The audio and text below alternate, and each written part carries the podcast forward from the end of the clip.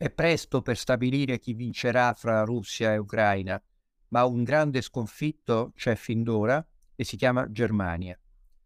Perché? Perché il grande risultato che ha ottenuto l'America in questa partita finora è stata quella di interrompere, non sappiamo se definitivamente, la interdipendenza energetica ed economica tra la Russia e la Germania. La Russia, grande fornitrice di gas alla Germania da mezzo secolo e eh, l'industria tedesca con le sue tecnologie fornitrice dell'industria e delle tecnologie di alto livello di cui dispone oggi la Russia.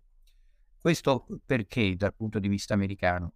Sarebbe facile dire per una ragione di mercato energetico, una ragione puramente economica, come quella della sostituzione del gas via tubo proveniente dalla Russia con i rifornimenti di gas naturale liquido che stanno diventando sempre più rilevanti in una costruzione di un sistema energetico post-guerra che è già cominciata. Gas naturale liquido dove l'America gioca un ruolo piuttosto decisivo e importante. Ma non è solo questo, anzi lo è in maniera molto secondaria. L'aspetto decisivo è geopolitico. Per l'America è assolutamente decisivo che il continente eurasiatico non sia dominato da una potenza capace di sfidare il suo primato. E questa potenza non può essere né la Germania da sola, né la Russia da sola, probabilmente nemmeno la Cina da sola, ma una connessione russo-germanica è la premessa necessaria. D'altronde con qualche precedente nella storia. Perché dico che la Germania è perdente? Perché è stato interrotto con le cattive il famoso famigerato gasdotto baltico che collegava direttamente Nord Stream la Russia alla Germania, saltando l'Europa centrale in paesi di mezzo. Gasdotto non a caso battezzato Molotov-Ribbentrop dai polacchi in memoria del patto fra nazisti e sovietici da cui poi eh, scaturì anche la seconda guerra mondiale.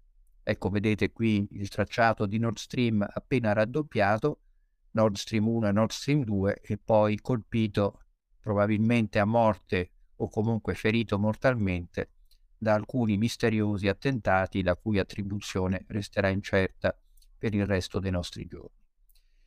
Questo si accompagna per la Germania, ed è per questo che parlo di sconfitta, alla crisi con la Cina perché la Cina è, così come la Russia dal punto di vista energetico, il riferimento principale dal punto di vista economico-commerciale per i tedeschi, che ne hanno fatto il loro primo obiettivo delle esportazioni.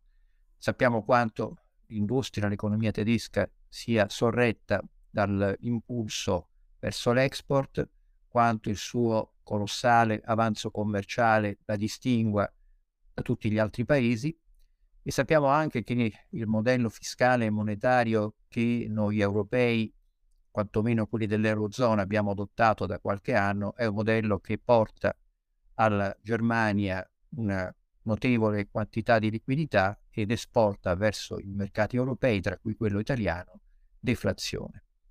In una eh, situazione già molto complicata, il fatto di perdere contemporaneamente il gas russo e di perdere quote probabilmente di mercato cinese è qualcosa che sta gettando in una situazione molto critica l'establishment, ma poi anche alla fine la società tedesca. La Germania ha replicato allo scoppio delle ostilità l'invasione russa dell'Ucraina, intanto mettendo sul piatto 100 miliardi per il riarmo e l'obiettivo di Scholz dichiarato e di fare la Germania la prima potenza militare d'Europa. Il suo argomento è noi siamo già la prima potenza economica, dobbiamo pareggiare questo primato sul piano militare, quindi della sicurezza. Il che è un modo anche non troppo elegante di dire agli americani non ci fidiamo di voi, abbiamo bisogno di saperci difendere da soli. Auguri.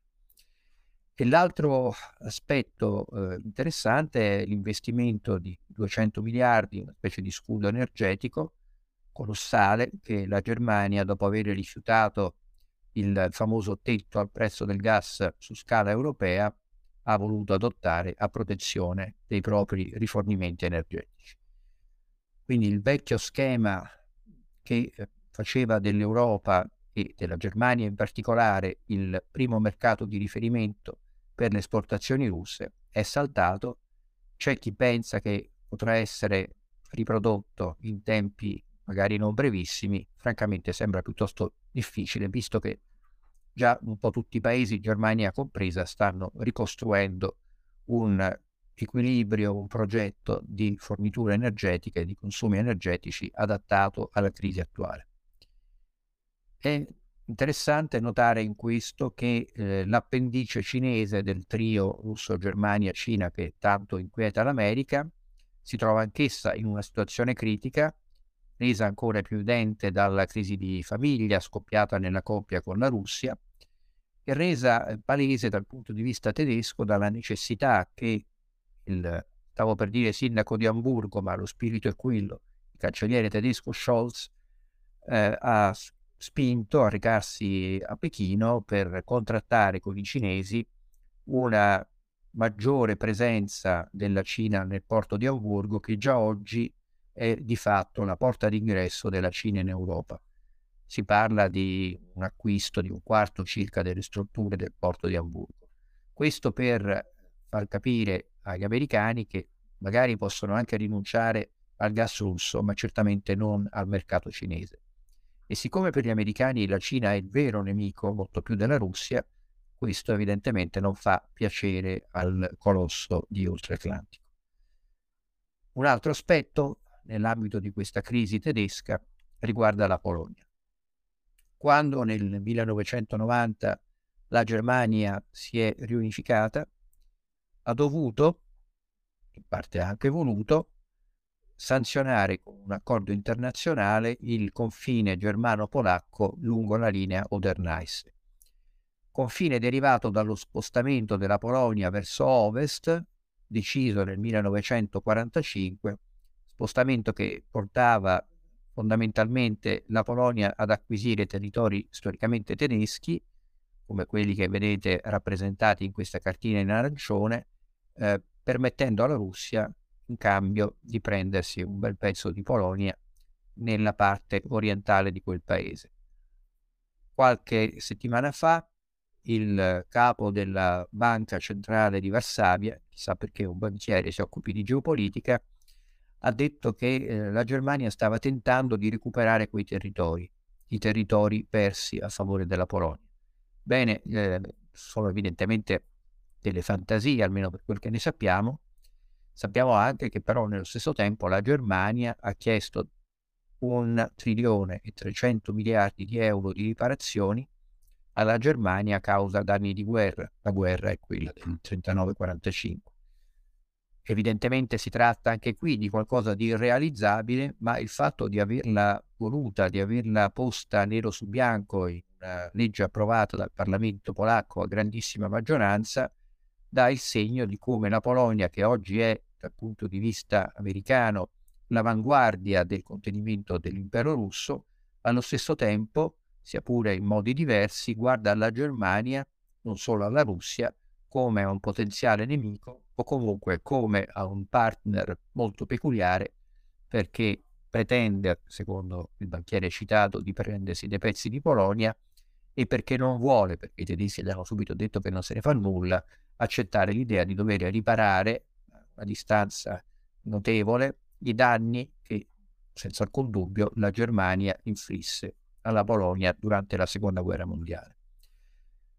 Questa sconfitta tedesca inevitabilmente si ripercuote su di noi, perché sappiamo quanto è legata la nostra industria, specialmente nel nord, all'industria tedesca, sappiamo quanto la garanzia del debito italiano debba all'atteggiamento della Germania, senza questo atteggiamento non c'era, per capirci, nemmeno il PNRR. Quindi noi siamo un po' il vaso di coccio in una partita che ci supera largamente e che vede l'America impegnata, per ora con successo, a impedire che nel nostro continente si formi un'alternativa a se stessa.